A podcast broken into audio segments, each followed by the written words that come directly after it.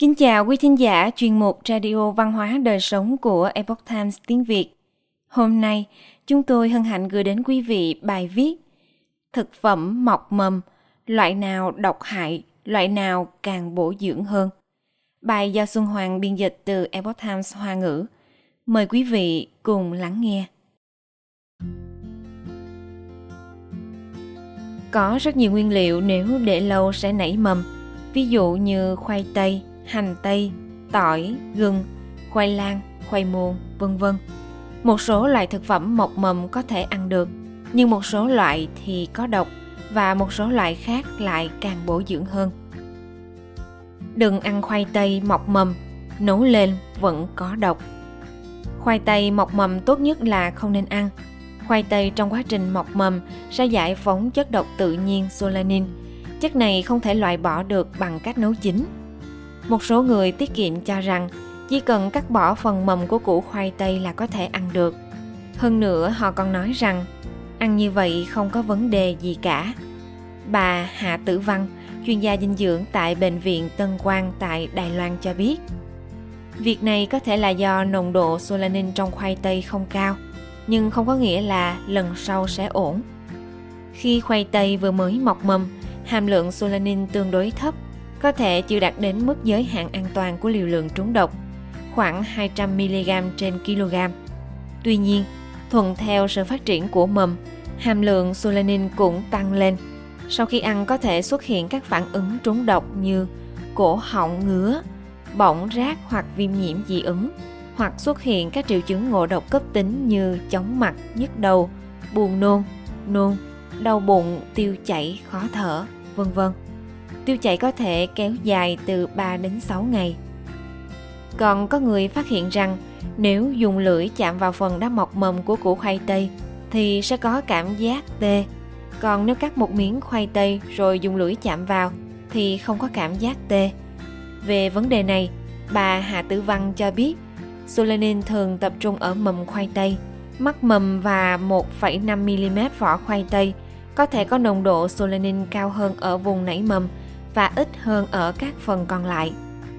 Mặc dù selenin có thể được cơ thể con người từ từ chuyển hóa, nhưng bà Hạ Tư Văn kiến nghị tốt nhất nên loại bỏ các củ khoai tây khi nó đã nảy mầm để không dẫn đến nguy cơ ngộ độc thực phẩm. Khoai lang, gừng và các loại thực phẩm khác sau khi nảy mầm có thể ăn được, nhưng tốt nhất nên ăn sớm. Ngoại trừ khoai tây một mầm không ăn được, Đa số các nguyên liệu khác như hành, tỏi, gừng, khoai lang, khoai môn, cà rốt, vân vân.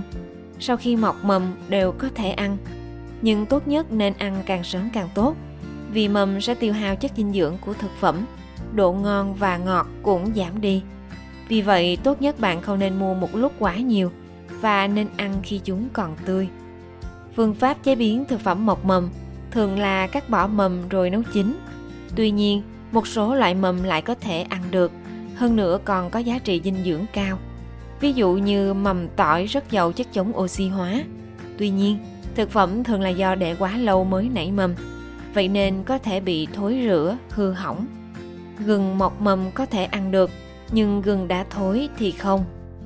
Gừng thối sẽ tạo ra sapro, chất này làm cho tế bào gan bị bệnh và hoại tử.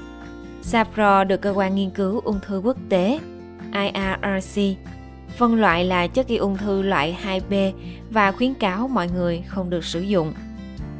Đậu phộng đã nảy mầm cũng có thể ăn được, nhưng nếu nảy mầm do ẩm, mốc thì không thể ăn. Sau khi đậu phộng bị mốc, sẽ sinh ra độc tố aflatoxin. Chất độc này sẽ ảnh hưởng đến gan, thậm chí có thể gây sơ gan hoặc ung thư gan. Bà Hạ Tử Văn nhắc nhở rằng, thực phẩm sau khi bị mốc và thối thì về cơ bản là nên bỏ đi. Tuy nhiên trong cuộc sống, không thể tránh khỏi việc vô tình ăn phải chất độc hại như aflatoxin. Vì vậy, bình thường bạn hãy ăn nhiều thực phẩm giàu chất xơ hơn, uống nhiều nước hơn, duy trì chế độ ăn uống bình thường và tập thói quen thể dục tốt để cải thiện quá trình trao đổi chất. Miễn là chức năng giải độc của gan bình thường thì các chất độc sẽ có thể được chuyển hóa gạo lứt và đậu nành sau khi nảy mầm càng giàu dinh dưỡng hơn. Một số loại thực phẩm sau khi nảy mầm sẽ có nhiều chất dinh dưỡng hơn. nên người ta sẽ cố tình ươm mầm để ăn. Chẳng hạn như gạo nảy mầm. Gạo lứt vốn giàu đạm, vitamin và các nguyên tố vi lượng. Sau khi nảy mầm không chỉ có vị thơm mà còn dễ tiêu hóa. Chất xơ của nó gấp 3,7 lần gạo trắng tinh luyện. Ngoài ra còn có thể bồi bổ sức khỏe, phòng chống bệnh tật. Bà Hạ Tư Văn giải thích rằng gạo lứt nảy mầm sẽ tạo ra một loại axit amin đặc biệt gọi là gamma aminobutyric acid, viết tắt là GABA. GABA là một axit amin có trong tự nhiên và là chất ức chế dẫn truyền thần kinh quan trọng trong hệ thần kinh trung ương của động vật có vú. Cung cấp đủ GABA sẽ có thể an thần, tăng cường trí nhớ và ngăn ngừa bệnh Alzheimer. Theo quan điểm của Trung y, nơi chồi non mọc là nơi có sinh khí mạnh nhất. Bác sĩ Trung y Phùng Lê Tiểu Khiết, Viện trưởng Viện Trung y Dưỡng sinh Khuôn Đức tại Hoa Kỳ cho biết, gạo lứt là một loại hạt, tuy chứa đầy đủ các chất dinh dưỡng, nhưng chúng ở trạng thái tiềm sinh. Sau khi ăn vào cơ thể người thì cơ thể phải tiêu hóa, sau đó các chất dinh dưỡng mới có thể giải phóng ra. Còn khi hạt vừa nảy mầm thì các chất sinh ra sinh khí đã được kích hoạt, dương khí mạnh nhất, tác dụng dưỡng khí, bổ tỳ vị cũng là mạnh nhất. Bác sĩ Serin Phan giới thiệu phương pháp làm gạo nảy mầm như sau. Lấy gạo lứt tươi, tốt nhất là gạo trong vòng 1 năm, cho vào thùng chứa và đổ một lượng nước vừa đủ ngập gạo. Dùng màng bọc thực phẩm bọc kín thùng và chọc vài lỗ, thay nước 8 giờ một lần. Ở nhiệt độ phòng, gạo sẽ bắt đầu trương nở sau một ngày và mọc ra các chồi có kích thước khoảng 0,05 đến 0,1 cm. Khi hạt gạo hơi phồng lên giống như bụng chim bồ câu và các chuỗi sắp nhú ra thì có thể dùng để nấu ăn. Ngoài gạo lứt, đậu nành nảy mầm cũng giàu dinh dưỡng hơn đậu nành thông thường. Đậu nành nảy mầm khác với giá đổ, thời gian ươm ngắn hơn, khoảng một ngày đến khi đậu mọc ra những chồi nhỏ, từ 0,3 đến 0,5 cm là được. Hàm lượng các nhóm vitamin A, E, C và B trong đậu nành nảy mầm đều đã tăng lên Caroten tăng 1 đến 2 lần, vitamin B2 tăng 2 đến 4 lần và axit folic cũng đã tăng gấp bội. Cách làm đậu nành nảy mầm là rửa sạch đậu nành, ngâm nước, cứ 3 đến 4 tiếng lại thay nước. Trong quá trình ủ nên phủ khăn ẩm có lỗ khí cho hạt nảy mầm, thay nước trong nửa ngày đến một ngày cho đến khi đậu mọc chồi nhỏ. Đậu nành nảy mầm thường được dùng để nấu sữa đậu nành có hương vị thơm ngon và tinh tế hơn, không dễ bị đầy bụng sau khi dùng, phù hợp với những người có chức năng tiêu hóa kém. Quý thính giả thân mến, chuyên mục Radio Văn hóa Đời Sống của Epoch Times tiếng Việt đến đây là hết.